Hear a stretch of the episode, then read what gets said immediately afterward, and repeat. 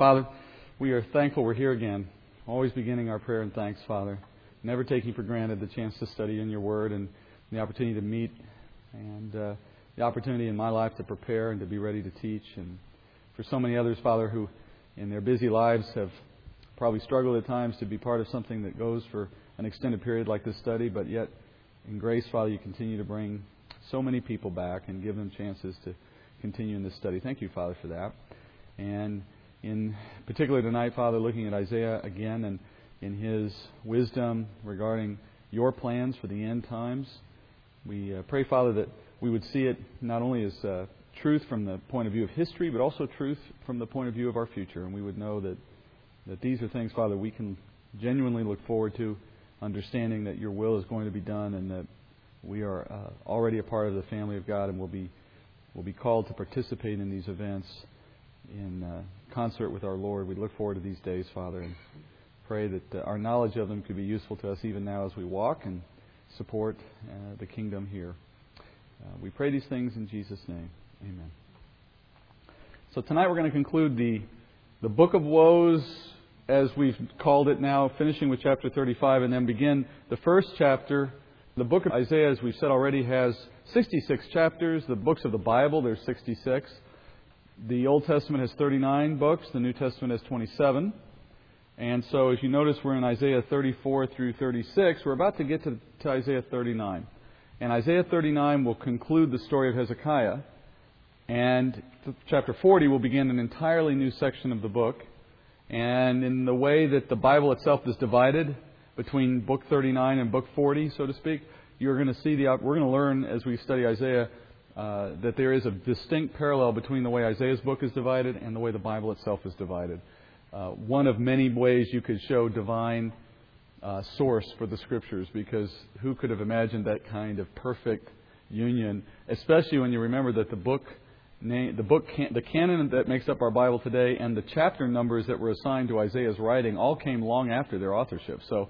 Uh, you know, God was working not just in the moment it was authored, but all the way through the process to bring us the Bible we have today. So this is going to be affirmed for you as we look at some of this later. I won't get to much of that tonight. That's coming up, but I wanted you to let, to let you know it is coming. Uh, before we get into the book of Isaiah again tonight, let's take a moment to revisit a scene in Revelation, in Revelation 19. You'll see why this is a, a good starting point for us tonight once we do start looking at Isaiah. So go to Revelation 19 for a moment. You can keep your thumb, I guess, in, in Isaiah if you want to, or your Bible ribbon, or some of your brownie something that holds the page for you. And in chapter 19, verse 11, we'll reread a section that we've covered here already once, and I know for the most part everyone in here has read, I'm sure, at some point in time. But looking at it once more, Revelation 19, verse 11, John speaking says, And I saw heaven opened, and behold, a white horse, and he who sat on it is called faithful and true, and in righteousness he judges and wages war. His eyes are a flame of fire, and on his head are many diadems, and he has a name written on him which no one knows except himself. He is clothed with a robe dipped in blood, and his name is called the Word of God. And the armies which are in heaven, clothed in fine linen, white and clean, were following him on white horses. From his mouth comes a sharp sword, so that with it he may strike down the nations. And he will rule them with a rod of iron. And he treads the winepress of the fierce wrath of God the Almighty. And on his robe and on his thigh he has a name written King of Kings and Lord of Lords. Then I saw an angel standing in the sun, and he cried out with a loud voice, saying to all the birds which fly in mid heaven, Come, assemble for the great supper of God, so that you may eat the flesh of kings and the flesh of commanders, and the flesh of mighty men, and the flesh of horses and of those who sit on them, and the flesh of all men, both free and slaves, and small and great. And I saw the beast and the kings of the earth and their armies assembled to make war against him who sat on the horse and against his army. And the beast was seized, and with him the false prophet who performed the signs in his presence, by which he deceived those who had received the mark of the beast, and those who worshipped his image. These two were thrown alive into the lake of fire which burns with brimstone, and the rest were killed with the sword which came from the mouth of him who sat on the horse, and all the birds were filled with their flesh. Now, as we know, this is the moment of Christ's second coming. It's the moment when, as he arrives and does what's described in this chapter, he then moves into the kingdom and the time that he reigns on earth. his return occurs in the midst of the Antichrist's attack on Jerusalem, at least in part, and with his armies made up, the Antichrist's armies made up of Gentile nations.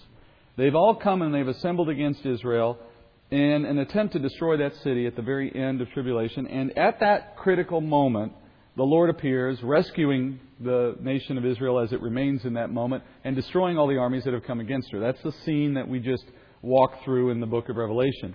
This scene, the one we just read, mirrors the earlier one that we've been studying throughout the book of woes from the book of Isaiah, from Isaiah's account, of the time when Assyria is in the land of Judah. They come against Jerusalem, they attack the city, but as we'll see here in a couple of chapters, they end in defeat as well, also at the hand of the Lord, who comes as the angel of the Lord in that day and destroys them. So, with the scene of Revelation fresh in our mind and knowing how it relates to chapter uh, to, to, Isaiah, let's return to chapter 34 tonight.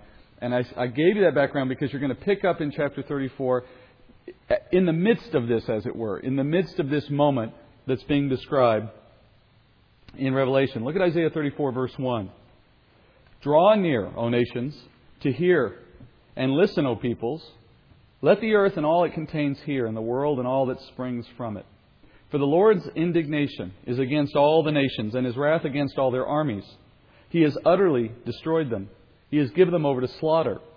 So, so their slain will be thrown out, and their corpses will give off their stench, and the mountains will be drenched with their blood. And all the hosts of heaven will wear away, and the sky will be rolled up like a scroll all their hosts will also wither away as a leaf withers from the vine, or as one withers from the fig tree. Isaiah here describes a destruction, one that's coming for, quote, all nations. And I read the earlier verses out of Revelation 19 because when you put them next to each other, it becomes even more apparent that we're talking about the same event. And of course, in the context of Isaiah overall, knowing what we've been covering in the last few chapters, this all flows naturally from that same point in time, from a, a picture of what will be done to the nations in a future day. We've been watching Isaiah, as you know, draw parallels between the coming destruction of Assyria, which he will account, recount in chapters 36, 37, 38, and 39, that account with the future destruction of the Antichrist's forces, which you know, Revelation 19 describes, among other places we've looked at. And by the context here, we know we're looking at the future one. Because he talks here about amassing of nations, not simply of one nation, Assyria. So when we know he's going back and forth, the key to understand, well, which one is he on, is to look at details like this. Is he talking about one nation? Is he talking about many? And in the case of many, that immediately puts us in the context of the future and of the Antichrist. And in this future event, as he describes it here in Isaiah chapter 34, this is a slaughter like nothing else. I mean, I don't want to be any more graphic than I have to, but the text itself is pretty graphic, and particularly in chapter 19 of Revelation, right? We're talking about something that is horrific. Uh, in fact, this descri- the, the, description here in Isaiah, the one I read earlier in, Re- in Revelation 19, it's reminiscent of Revelation 14. If you know the structure of Revelation, at chapter 14, the books, the, the course of the narrative stops just long enough so that in chapter 14, John gives you a preview of what's coming next. So if you think of it, chapter 14 is like the table of contents for the second half of Revelation. If you, knowing that helps you really follow that chapter a lot better. So up till chapter 14, he's been narrating somewhat linearly, somewhat in order chronologically. Then he gets to chapter 14, and there's a kind of summary of what's happened and what's about to happen. And then 15 picks up the narrative again. Look at what he says at the end of 14. Now, the end of chapter 14 then is talking about the end of the second half of Revelation. Look what he says. 14:19. So the angel swung his sickle to the earth and gathered the clusters from the vine of the earth, and he threw them into the great winepress of the wrath of God. And the winepress was trodden outside the city, which means Jerusalem and blood came out from the winepress up to the horses' bridles for a distance of 200 miles. So a valley would, you'd assume kind of a valley which is channeling this liquid, but it's enough to get it to the height of a horse's neck, 200 miles long. Some would look at that as symbolic or as an exaggeration for effect, but you know, the, the key to understanding Revelation is not to turn things into symbols unless the Scripture makes clear it's meant to be taken as a symbol. And this is, there's nothing in the text here that indicates that's meant to be symbolic. It's consistent, really, with what Revelation says in 19, and even what Isaiah says in 34, right? That the mountains will be drenched with their blood, as he put it. These, these statements I don't believe are hyperbole. And if so, then tremendous bloodletting takes place at the Lord's return. It would suggest, obviously, many millions of people all dying simultaneously. Further evidence that this is a unique time. And then in verse 4, verse 4 really confirms it for me that we're looking here at a future vision of the Antichrist, not of something that happened in Isaiah's day with Assyria, because verse 4 connects the death of all these nations to supernatural events in the heavens, things that, again, are consistent with what we know is happening during the time of tribulation, and, for that matter, with the time of the Lord's return. From Zechariah 14, if you remember, we've looked in the past at that chapter at the way his return is described, that it would be a day like none other, it would be at night, but yet it would have light, though it's not from the sun, and there's all these you know, references to changes in the heavens. This again, in chapter 34 of Isaiah, this again is mirrored here.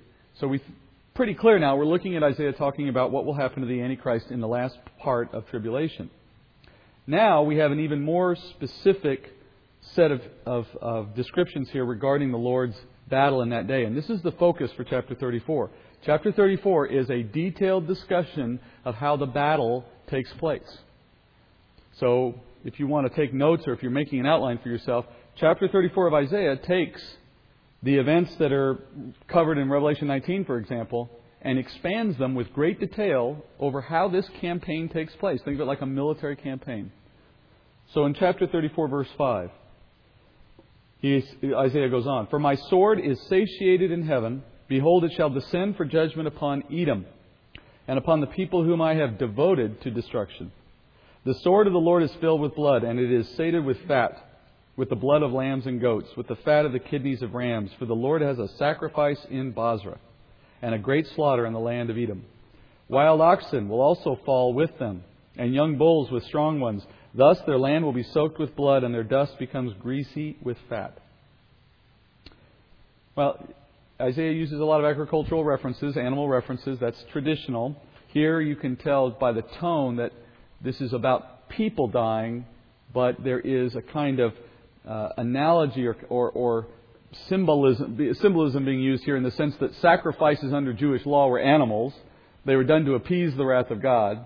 He is going to come by his own hand with his own sword and satiate himself, appease his wrath, but with the blood of people, a sacrifice in Bozrah. He's not going out and you know, mowing down fields of livestock. The reason is because we know what Bozrah and Edom represent from prior verses in Isaiah. They're not associated in the text with um, a place where animal sacrifice is supposed to be taking place. It's, and particularly in verses 1 through 4 of the same chapter we just came, at, we came into, there's a clear description of nations of people falling. And 5 through 7 pick up the same thought but move it forward, now using the, the analogy of what you do when you sacrifice. You take animals, you separate the fat, you burn it, you take the blood, you let it. These are the processes of sacrifice, all intended to satisfy the wrath of God. Basically, 5, 6, and 7 explain why 1 through 4 happens. God's got a tremendous bloodletting he accomplishes. The natural question should be why are you killing so many people? 5, 6, 7 begin to answer that by saying, This is, in verse 5, sword, satiating God's sword, descending on judgment against Edom and the people I've devoted to destruction. You see in verse 5, upon the people I've devoted to destruction. So he's making clear this is against a people group in Edom, but it is now with this purpose of sacrifice, a slaughter that is intended to appease God's uh, wrath. And I think that's where I can draw an analogy pretty safely and to say the animals are picturing what he's doing with the people. Kind of move forward now. What's the most interesting aspect of this whole thing so far? When you look at verses 5 through 7, what stuck out more than anything? Wouldn't it be the location? I mean, if we've understood things up to this point, if we know this is a scene that's equal to the one in Revelation 19, weren't we talking about Jerusalem? Wasn't the battle at Jerusalem? Now we're at Bozrah? Wait a minute, that's, that's 70 miles away, southeast from Jerusalem. So, how did we move the location of all of the battles so far away from Jerusalem? That causes that would that would raise some questions, I would think. So what else do we know about the place of Bozrah? Petra. It's where we have a remnant of Jews. If we know, let me just draw something on the board here. using relative locations. So that's Jerusalem, this is Bozrah. If you actually look at it on the map, that's about 72 miles. There's a city of people here, which we know from Scripture we've studied already, is under attack from the Antichrist, and there is descriptions we'll see even tonight as I go back into some text that tells us Jesus does end up here at one point. So Christ is here at some point. He saves the nation of Israel who is, the, is still in the city. The people who are in the city before his return, describe them. What kind of Jews are they? Orthodox, believing Jews, but they're not believing in Christ yet. So they're, in, in our parlance, they are unbelieving, meaning they don't believe in Christ but they are still Jews. They have not taken the number of the beast. They are not apostate from that point of view. So I just want to be, I, won't be clear with what I mean by the term. Okay? So, and the reason they're in, under attack by the Antichrist is because they haven't taken the number of the beast. They are still against him in that respect. But they don't know Christ yet as Lord. That waits for the last moment, which, when that occurs, Jesus returns for them. Then the Jews in Bozrah, what do we say about them? They are what kind of Jew? They are a believing Jew, or what we'd say is a messianic Jew. It's their, it's, it's their knowledge of Christ that has made them the remnant. So the and that's how Isaiah described them, a place for the remnant. He would put the remnant in this secure place. So there are, apart from these two groups, other believers in the world, Gentile believers, some number of them, we presume, who, who, well, we know, who have survived all the way to the very end of tribulation. They walk into the kingdom as natural men, believing, but yet still not yet in their new bodies. We've talked all about that before. So let's talk just about the Jews. We've got these two groups. Does the Antichrist know about both these groups? Absolutely, he does. In fact, Revelation talks about how the dragon tries to come after the woman who's been holed up in, the, in, in this place. So there's knowledge that the, the Antichrist knows about this, and he certainly knows about them. So we have references in two different places of Scripture about battles, bloodletting, massacres, and so on at the hand of God against people who are under his judgment. Some of those references reveal or you know describe the city of Jerusalem. Others seem to, or specifically describe Bozrah. So now we have to start thinking in terms of two places, not just one, if we're going to understand how the battle works.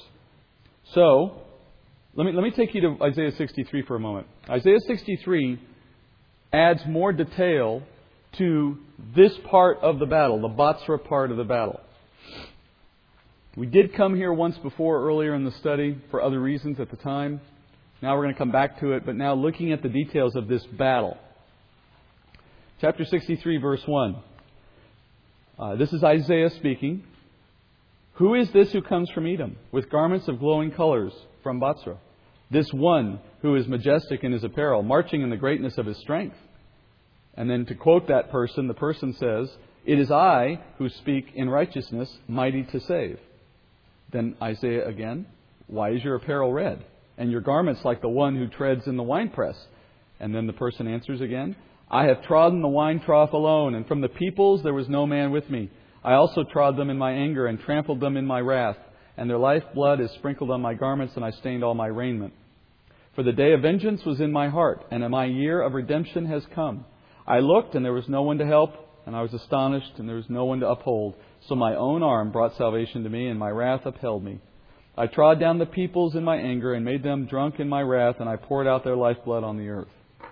This, as you remember, is Isaiah standing in Jerusalem, watching this man approach him as he is in Jerusalem. So Isaiah was that was his hometown. He lived in Jerusalem. He rode out of that city. So he's describing a scene here prophetically as if Isaiah could leap forward in, in the future and be there on the last day of tribulation and stand in Jerusalem and look at a southeasterly direction and watch somebody, he says in verse 1, Who is this who comes from Edom? He's watching somebody walking from Edom into Jerusalem.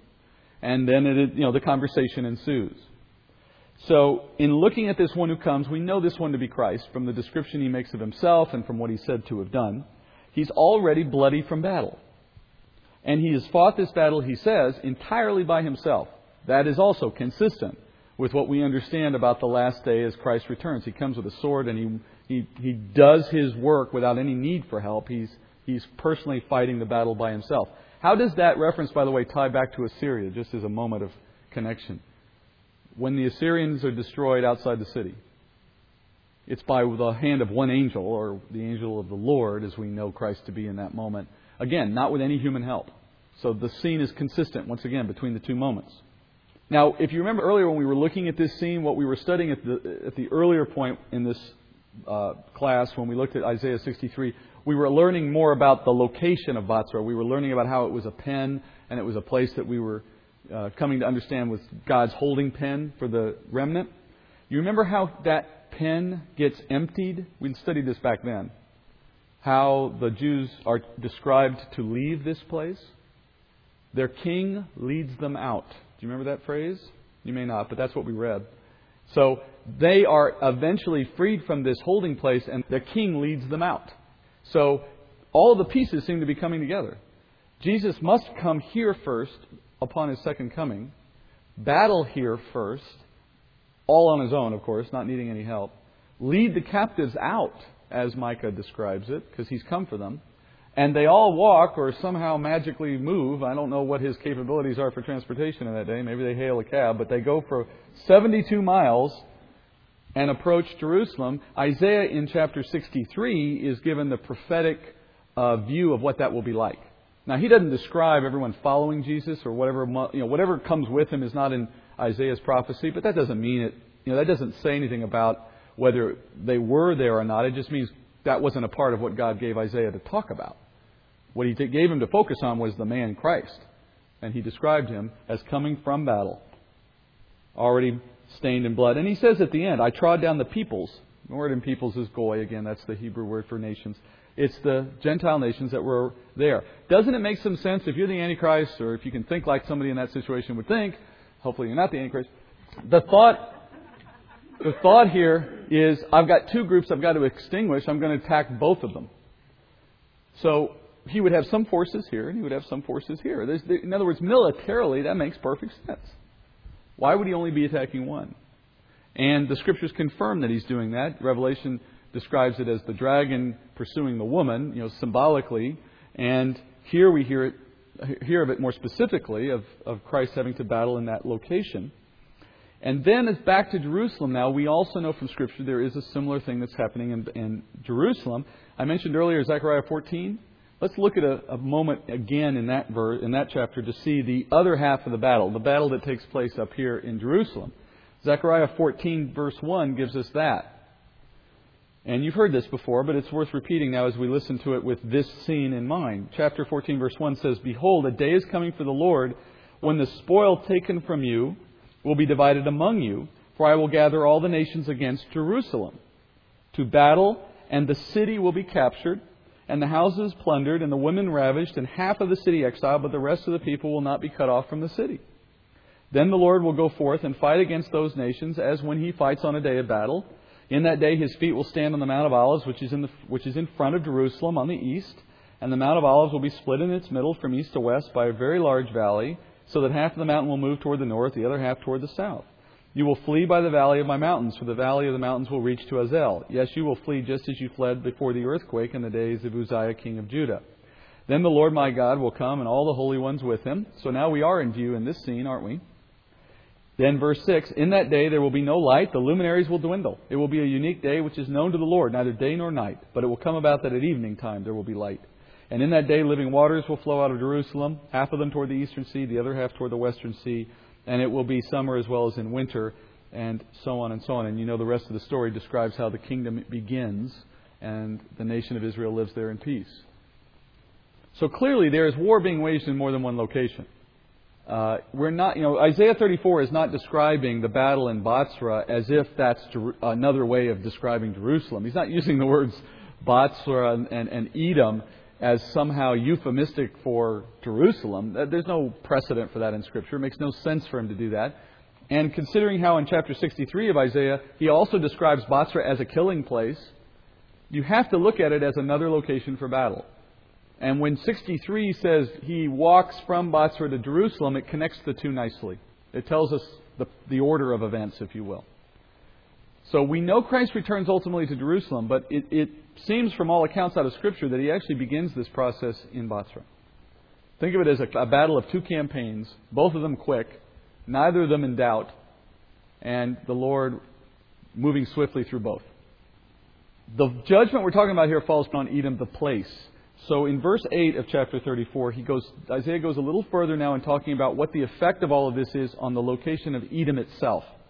Verse 8 For the Lord has a day of vengeance, a year of recompense for the cause of Zion. Its streams will be turned into pitch, and its loose earth into brimstone, and its land will become a burning pitch. It will not be quenched night or day. Its smoke will go up forever. From generation to generation, it will be desolate. None will pass through it forever and ever.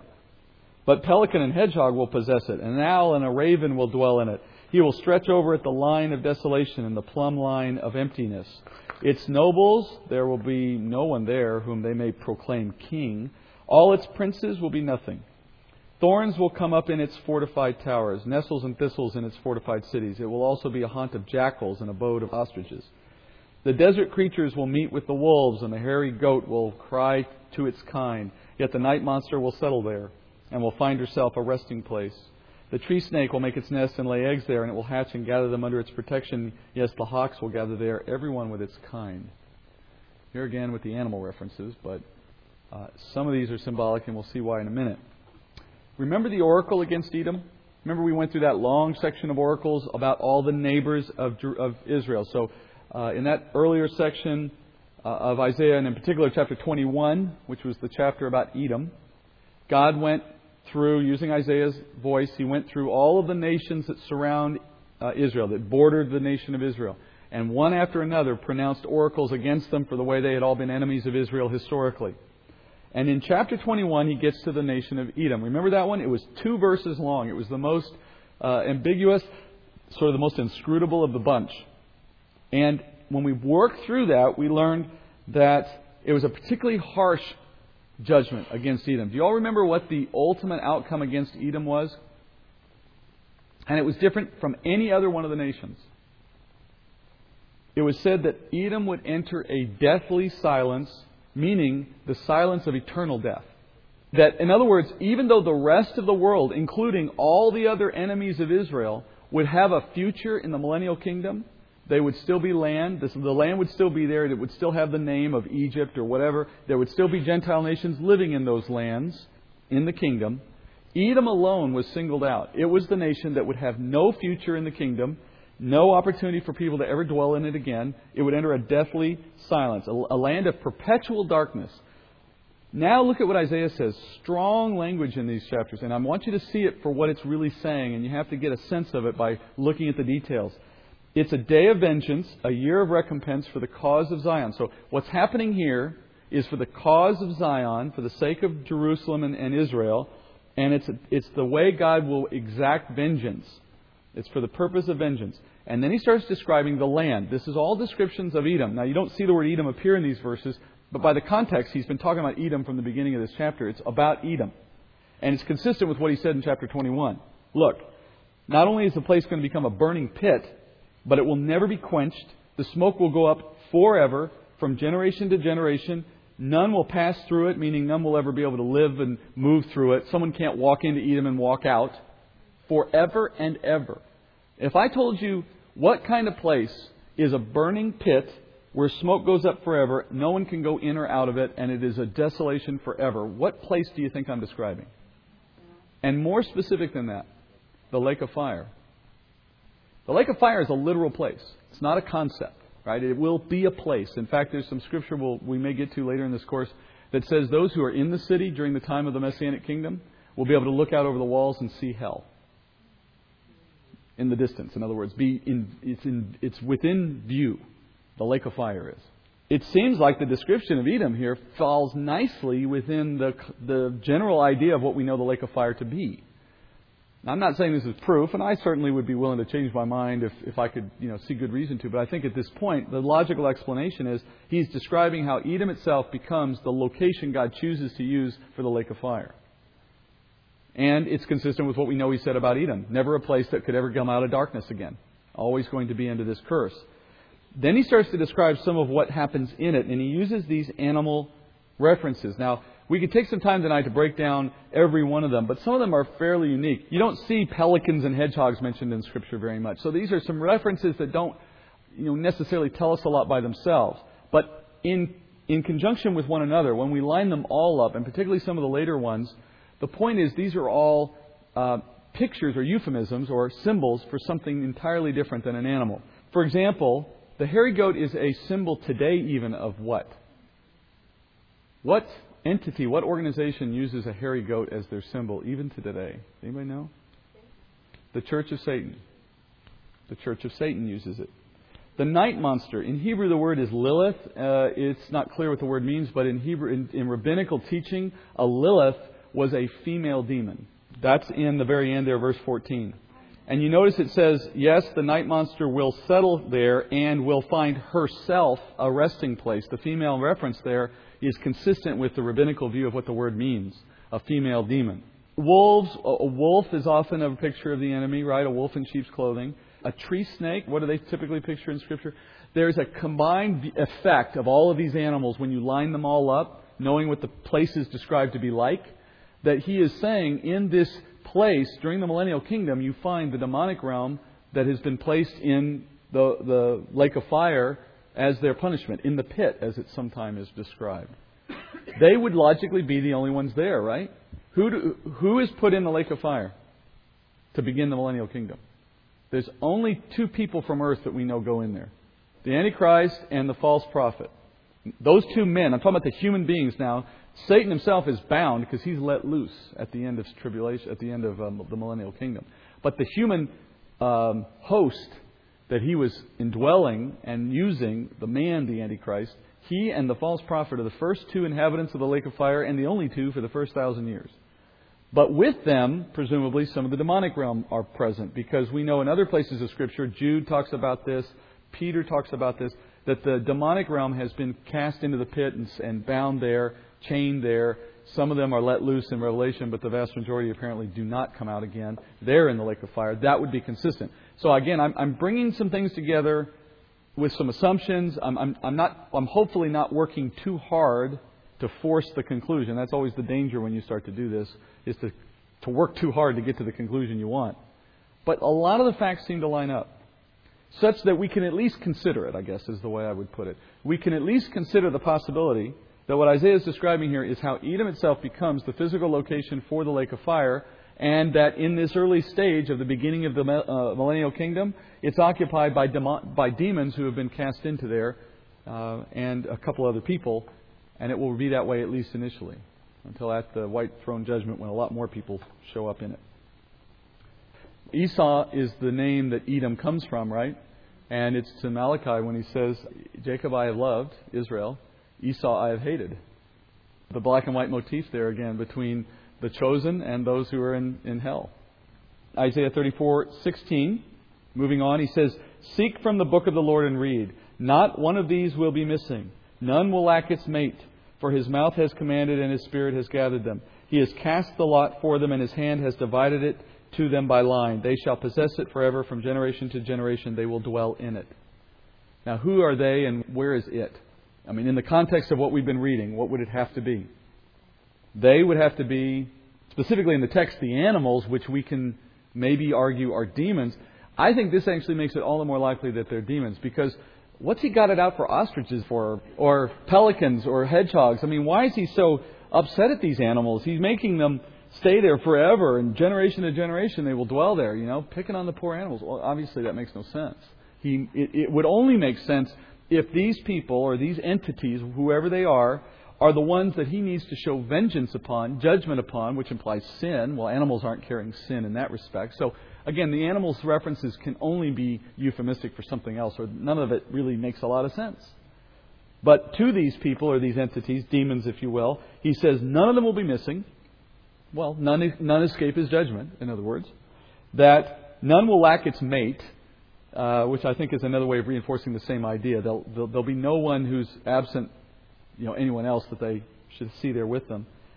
And his hand has divided it to them by line. That's a way of saying his hand has seen to it that this is their outcome, that he has, he has assigned this outcome to them. They shall possess it forever from generation to generation. They will dwell there. Following this judgment, the next chapter then explains the joy that will follow for those who are saved at Christ's return. So if chapter 34 if I, is is dedicated to what, go, what happens to those who are being defeated under Christ's return and then the, you know, condemned into this place of Edom. Flipping that around, what is for those who are on Christ's side when he returns? And that's what chapter 35 gives us. I'm going to read all the way through chapter 35, verses 1 through 10. The wilderness and the desert will be glad, and the Arabah will rejoice and blossom like the crocus. It will blossom profusely and rejoice with rejoicing and shout of joy. The glory of Lebanon will be given to it, the majesty of Carmel and Sharon. They will see the glory of the Lord, the majesty of our God. Encourage the exhausted and strengthen the feeble. Say to those with anxious heart, Take courage, fear not. Behold, your God will come with vengeance. The recompense of God will come, but he will save you. Then the eyes of the blind will be opened, and the ears of the deaf will be unstopped. Then the lame will leap like a deer, and the tongue of the mute will shout for joy. For waters will break forth in the wilderness and streams in the Arabah. The scorched land will become a pool, and the thirsty ground springs of water. In the haunt of jackals, its resting place, grass becomes reed and rushes. A highway will be there, a roadway, and it will be called the highway of holiness. The unclean will not travel on it, but it will be for him who walks that way, and fools will not wander on it. No lion will be there, nor will any vicious beast go up on it. These will not be found there, but the redeemed will walk there, and the ransom of the Lord will return and come with joyful shouting to Zion with everlasting joy upon their heads. They will find gladness and joy, and sorrow and, and sighing will flee away.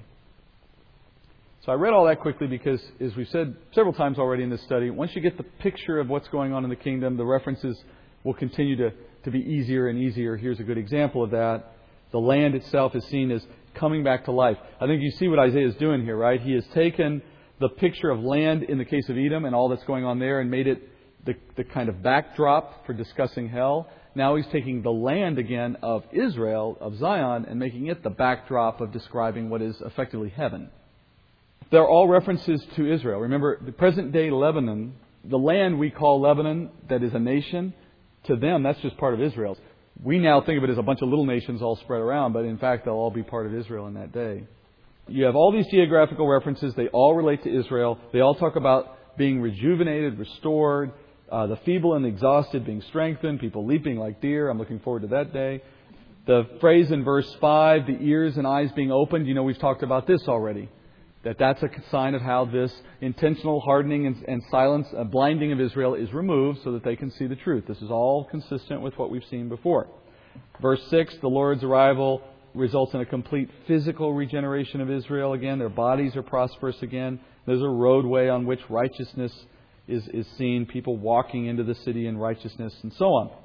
So, with 34 then to 35, you see the last part of the book of woes. 34 being uh, a woe of Edom specifically, but really a picture of the last days and how Edom becomes the hell, I think, of, of the Messianic kingdom. And then 35 then is the picture of the kingdom itself, of being able to walk into Israel in glory. Now, 36, we pick up now with an entirely new section here uh, to end the first part of Isaiah. There's first Isaiah and second Isaiah. We're finishing first Isaiah with chapters 36, 37, 38, and 39. Tonight we do one of them. Next week we'll do the last three. So tonight we introduce or begin the story of the uh, account of Assyria attacking Israel in the time of King Hezekiah. This is all happening, as you remember, because of what they did in entering into the covenant with Egypt. So, verse 1. Now, in the 14th year of King Hezekiah, Sennacherib, king of Assyria, came up against all the fortified cities of Judah and seized them. This chapter, as I said already, begins an important transition for Isaiah in several ways. Uh, first, he stops writing in poetry, starts writing in prose. And you may notice that in your English, in, in the way they've translated the Bible for you, because in the English Bible, the, the poetic verses have a, a short stanzas. So there's there's this kind of short abbreviated sentences, your you know lines. You see the difference. You get to chapter 36, you should see it start to open up and write and, and read differently on your paper because it's written now in Hebrew prose. This is, a, I think, one way you see where he moves out of prophetic teaching and into a recounting of history because he's moved out of poetry and into prose. He will stay in prose through the end of this first part of his book, through chapter 39. So, first Isaiah will finish with a story, a prose story about the history of this event. As I said already, at the end of chapter 39, you leave first Isaiah. Chapter 40 begins second Isaiah. I'll give you a hint about the difference. This, is, this will begin to give you, I think, an idea of what's changing.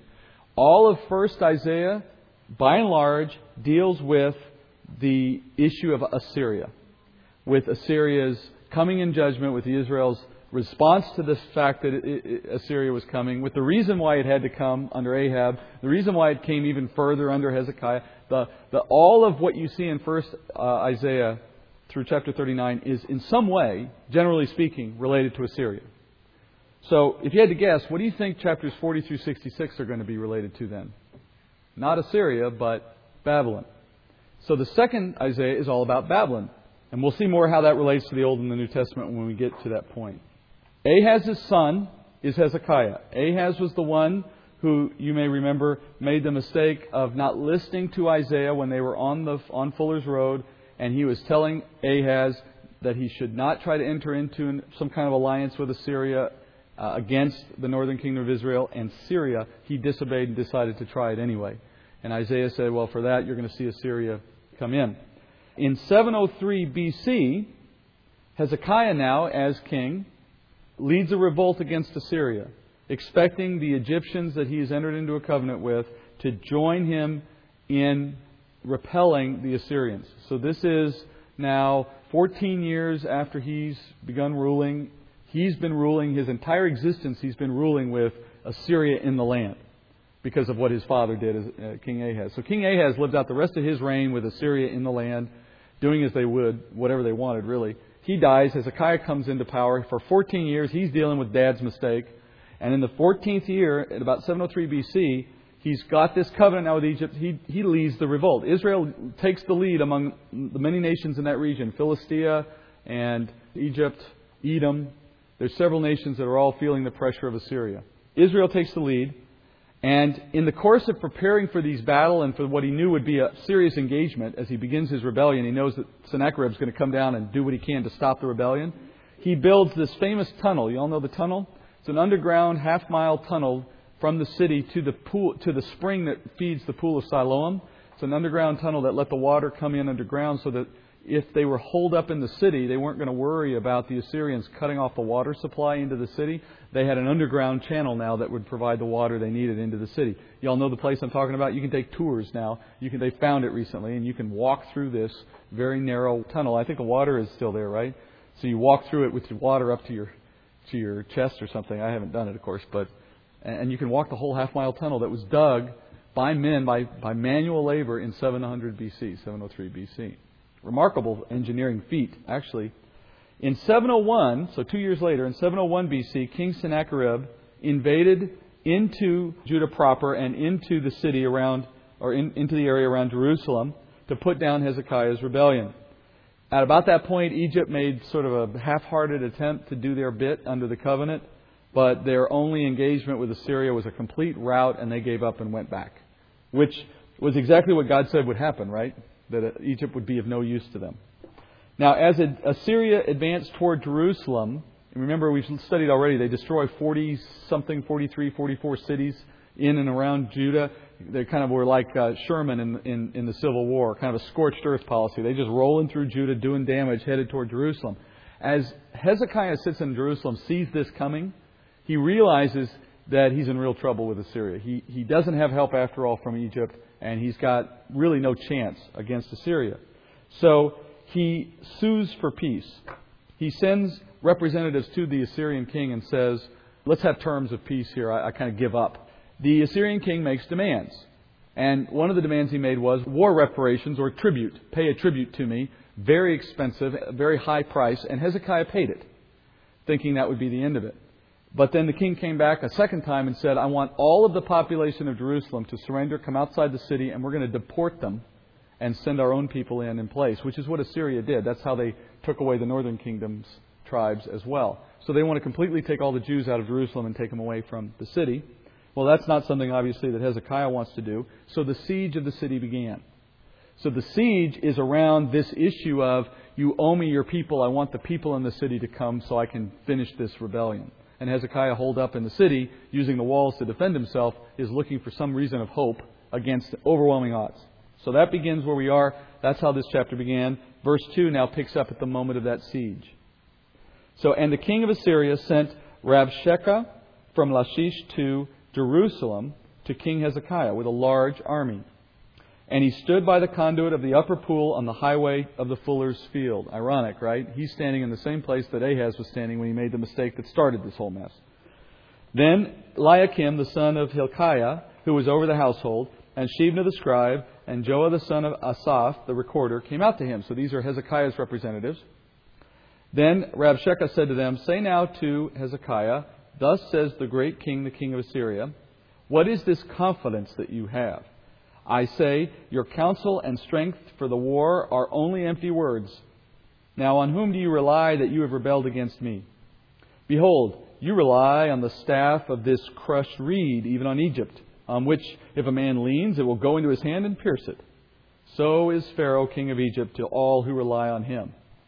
But if you say to me, We trust in the Lord our God, is it not he whose high places and whose altars Hezekiah has taken away and said to Judah and to Jerusalem, You shall worship before this altar? Now, therefore, come make a bargain with my master the king of Assyria, and I will give you 2,000 horses if you're able on your part to set riders on them. How then can you repulse one official of the least of my master's servants and rely on Egypt for chariots and for horsemen? Have I now come up without the Lord's approval against this land to destroy it? The Lord said to me, Go up against this land and destroy it. All right, so this is the opening salvo of the Assyrians against the representatives of Hezekiah, you know, arguing for their surrender, basically. And to make his point, he sends a large army with these guys. So he's, he's got the intimidation factor turned up. He's trying his best. And they're standing, as I said already, at the same place where Hezekiah's father made his mistake 20 years earlier. So 20 years earlier in this same spot, this scene was made necessary, if you want to think of it that way. The Assyrian representatives, they state the obvious in the beginning. They said Hezekiah had relied on a weak ally in his rebellion. So now where did that leave you? Who's, who's going to help you now in the face of a superior army? And what he said up to that point is totally right. Everything he said right there is true, and it's actually in accordance with God's own promises concerning what Egypt would do for them or what they wouldn't do for them. So he's just stating fact at that point. But then he goes further and he declares that Israel can't depend on the Lord God either. Now, of course, here's where he starts to go off. In verse 7, he says that God is not going to help them because Hezekiah removed all the high places and altars around Israel. Here's the logic. Here's what he's saying. He's saying, How are you going to get help from a God who's probably upset at you because your king went around and removed all these high places and altars that were set up around your land to honor him? Won't he be upset at you for taking away the ability to worship in these places? But in, to Judah and to Jerusalem, he said, You shall worship before this altar. In other words, they had all these great places you could worship your God, and Hezekiah took them all away, and he said, The only place you're allowed to worship is here in the temple. Don't you think that made your God mad? Why is he going to help you? Well, of course, the mistake in all of this is that they are assuming all these high places were worshiping the one same God that they worshiped in the temple. And of course, we know that's not true. Hezekiah removed all the high, high place means a place of worship, basically. He removed all these high places because they were used historically to praise false gods, to praise pagan gods. So Hezekiah was doing the right thing, moving people back to the proper place of worship as God had designed it in the temple. Well, you know, the Assyrians don't know one God from the next. They're, they're pagans. So from their point of view, they're trying to make a good argument that you really have nothing to rely on with your God either. So they mock Israel's weakness. And I love the way they do it, particularly with the horse comment. Did you get the mocking? What they said was this. I'll put it kind of in my own words. It's like two runners about to run a race, and one of them is so sure that he's going to win, he tells the other one, Why don't you take a head start? I'll start in about 10 minutes. They're saying to them, How about we give you 2,000 of our war horses, assuming you even have enough guys who want to sit on them, and then we'll go to battle. You know, they're mocking him from the point of view that we'll even give you some help. How's that?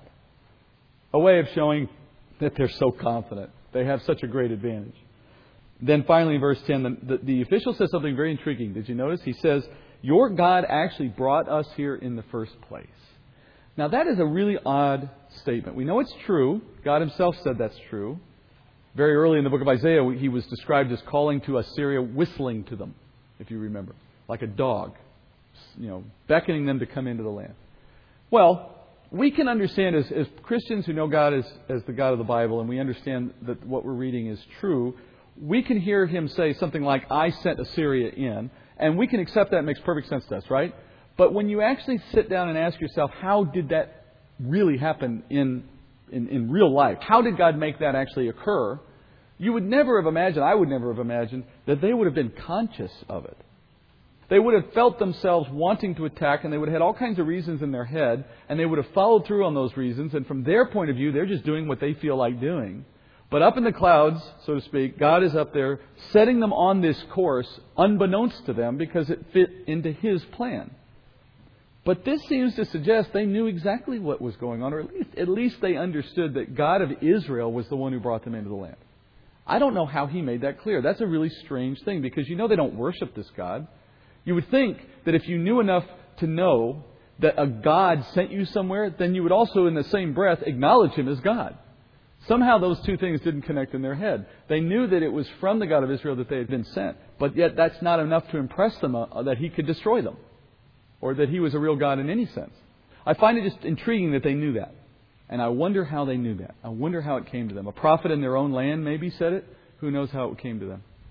All right, so let's finish chapter 36. Chapter 11, uh, 36, verse 11. Then Eliakim and Shebna and Joah said to Rabshakeh, Speak now to your servants in Aramaic, for we understand it, and do not speak with us in Judean in the hearing of the people who are on the wall. But Rabshakeh said, Has my master sent me only to your master and to you to speak these words, and not to the men who sit on the wall, doomed to eat their own dung and drink their own urine with you? I, I love this guy for some reason. I just, gosh, he's good, you know. Then Rab- Rabshakeh stood and cried with a loud voice in Judean and said, Hear the words of the great king, the king of Assyria. Thus says the king, Do not let Hezekiah deceive you, for he will not be able to deliver you. Nor let Hezekiah make you trust in the Lord, saying, The Lord will surely deliver us. This city will not be given into the hand of the king of Assyria. Do not listen to Hezekiah. For thus says the king of Assyria, Make your peace with me, and come out to me, and eat each of his vine and of eat each of his vine and each of his fig tree, and drink each of the waters of his own cistern, until I come and take you away to a land like your own land, a land of grain and new wine, a land of bread and vineyards. Beware that Hezekiah does not mislead you, saying, The Lord will deliver us.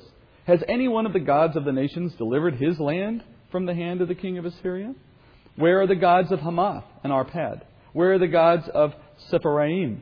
And where have they delivered Samaria from my hand? And when have they delivered Samaria from my hand? And who among all the gods of these lands has delivered their land from my hand, that the Lord would deliver Jerusalem from my hand? But they were silent and answered him not a word, for the king's commandment was, Do not answer him. Then Eliakim the son of Hilkiah, who was over the household, and Shebna the scribe, and Joah the son of Asaph the recorder, came to Hezekiah with their clothes torn and told him the words of Rabshakeh. Just a great exchange. I, I don't think you really need a lot of explanation. The intrigue of it is pretty obvious, right? And you know what the people on the wall are doing, right? You know what the representatives of Hezekiah are thinking when they say, Speak to us in Aramaic. Aramaic was the diplomatic language of the day, much like French was at a time, or English even to today. And they are saying, We understand Aramaic. You can use the diplomatic language. You don't have to speak to us in our common language. Of course, what they really want is for him to stop speaking in a language that the populace can understand because they know he's causing fear in all the people who can hear at the wall. And they're trying to keep the panic down. And they're probably one of the few who could understand Aramaic. And of course, Rabshakeh is no idiot, and he knows exactly why they're asking him to do it, so he doesn't. Pointedly, he doesn't. He goes the other direction. Of course, he shouts in Judean about what to expect and starts going over their heads to talk to directly to the people. But that one thing I stopped on and laughed at, I just, I love what he does there, right? He says, well, it wouldn't really be fair for me to just tell you about how everyone's going to eat their dung, you know? it's just such a great way of making sure that he nails the point even more to these poor people on the, on the wall. Okay.